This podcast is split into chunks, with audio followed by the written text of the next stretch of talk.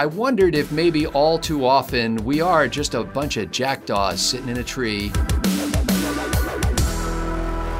Science has discovered the secret of real democracy. I'm Scott Ott with Bill Whittle and Stephen Green. This episode of Right Angles brought to you by the members at BillWhittle.com. If you're so inclined, incline your finger over to the button that makes people want to watch this episode because they respect you and hold you in high esteem. Thank you. Uh, gentlemen, this is a, an interesting story that came from Science by way of Agence France Presse uh, on the France 24 news network, which is France 24. It's like their CNN.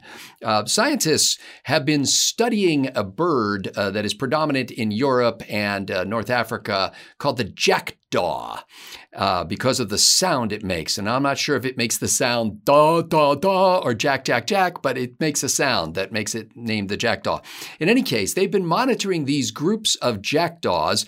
And by the way, a group of jackdaws is a clattering of jackdaws. Uh, the clatterings of jackdaws can number anywhere from 160 up to some 1,500 birds. And what they noticed is that as they're all clustered around in treetops and sitting on wires, kind of clustered together, uh, sometimes one or two jackdaws will fly away and a small group of, of jackdaws will go with them, but most of them don't leave until their chatter reaches a crescendo. They get louder and louder and louder, and then finally, all of a sudden, all of the jackdaws just up and fly away. And so this fascinated them. So they started recording these episodes and they were noticing this uh, correlation between mass exodus and the crescendo of chatter. And then they recorded some of these episodes and played them back in the presence of a clattering of jackdaws. And they found that they could induce the clattering of jackdaws to depart early some six and a half minutes earlier than would be expected otherwise, if they simply played that crescendo to them because they would think that that was what was going on. And what they concluded, uh, Bill Whittle, was that jackdaws are voting. So the jackdaws collectively are casting votes, and until they get a, like a majority or a supermajority of votes that says "run away, run away," they remain in their place for the most part. But once they reach that critical mass and they're all chattering at the same time, they decide they can all uh, depart at the same time. And scientists, Bill, have concluded that the that the birdocracy is at work here, that there is a democratic form of governance that helps them decide. Um, and I don't know why, when I read this, I immediately thought, I need to share this with Bill Whittle and Stephen Green because I think they'll see more in the, and they will follow the science to its mm. natural conclusion. So, Bill, please follow away. So the argument is is that these birds uh, are, are basically participating in democracy. Uh, which means that they're making a decision to do something, but they're not because they're birds.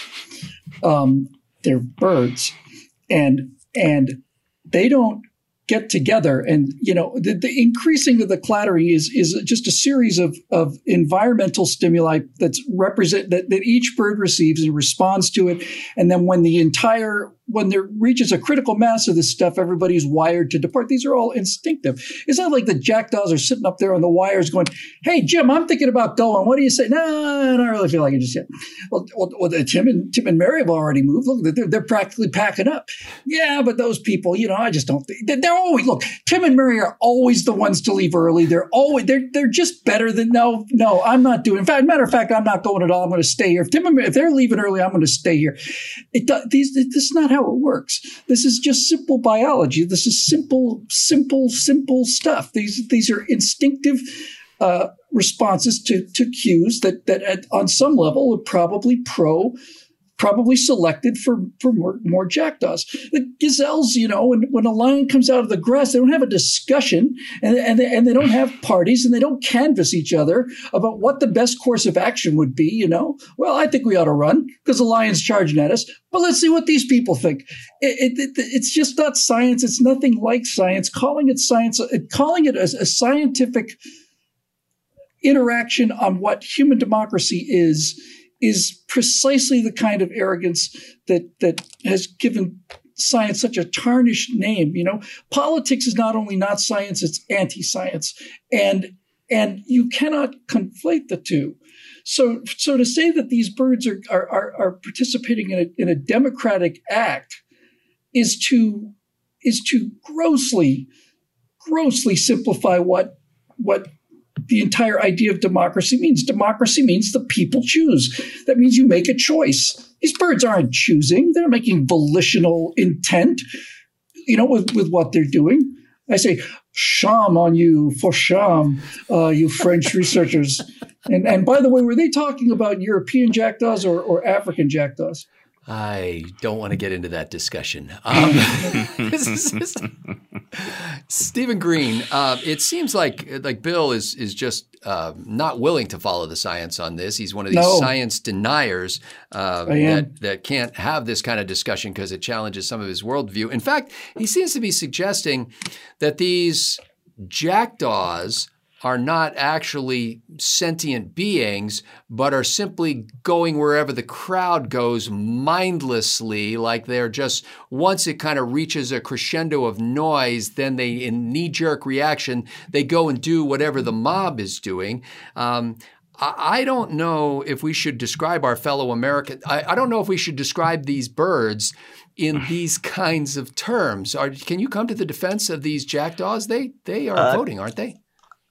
I'm of two minds here as to whether or not this is democracy. And let me kind of uh, share my thoughts with you, and maybe we can come to some sort of very scientific conclusion. On the one hand, there's no way this is a democracy in action. I've seen democracy in action. Uh, at no point have I heard any of these jackdaws demand any kind of nest building subsidy or any kind of nest building tax break. So there's no democracy there. Uh, I have not seen any of the, I've not heard any of these jackdaws insist that some other jackdaw has to raise their uh, little jackdaw chicks for eight hours a day.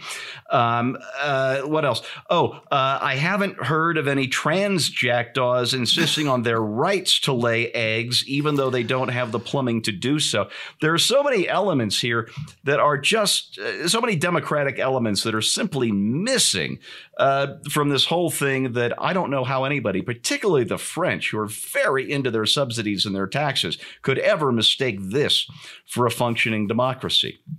On, on the other hand, there is this these birds just start chattering and chattering and chattering and chattering and chattering and chattering and chattering away until just everybody wants to get the hell out of there. And if you couldn't mistake that for a Democratic presidential primary, maybe it is democracy in action. Well, obviously, we're going to have to wait for further study. And I do hope that some government agency is issuing massive grants to for these scientists to follow around mm. uh, clatterings of jackdaws uh, throughout the European continent and the uh, and sub-Saharan Africa or wherever they're hanging out. Um, but I just when I read this story, um, I couldn't help to see the connections um, of what we label as democracy being this idea that there will be a person who has a thought and expresses his voice, and his vote is tabulated, and his candidate represents him, and somehow his will, along with the will of his neighbors, gets expressed through a democratic process in a representative form of government in these United States. And um, and I wondered if maybe all too often we are just a bunch of jackdaws sitting in a tree, jacking away. And the, once the whole clattering gets to a chattering volume of a certain level, then we're moved. It reminded me of James Madison's primary concern with democratic forms of government, and that is that the masses could be swayed by a charismatic figure and, in a moment of passion, decide to make uh, a move that would have long term implications based on a short term stimulation. And I, I, hope that they do continue to study these jackdaws and uh, find a remedy for this at least. For Bill Whittle and Stephen Green, I'm Scott Ott. Thanks to the members at BillWhittle.com for making Right Angle possible. We cannot allow a jackdaw gap to, dis- to, to develop. That's the thing we must we must be eternally vigilant against.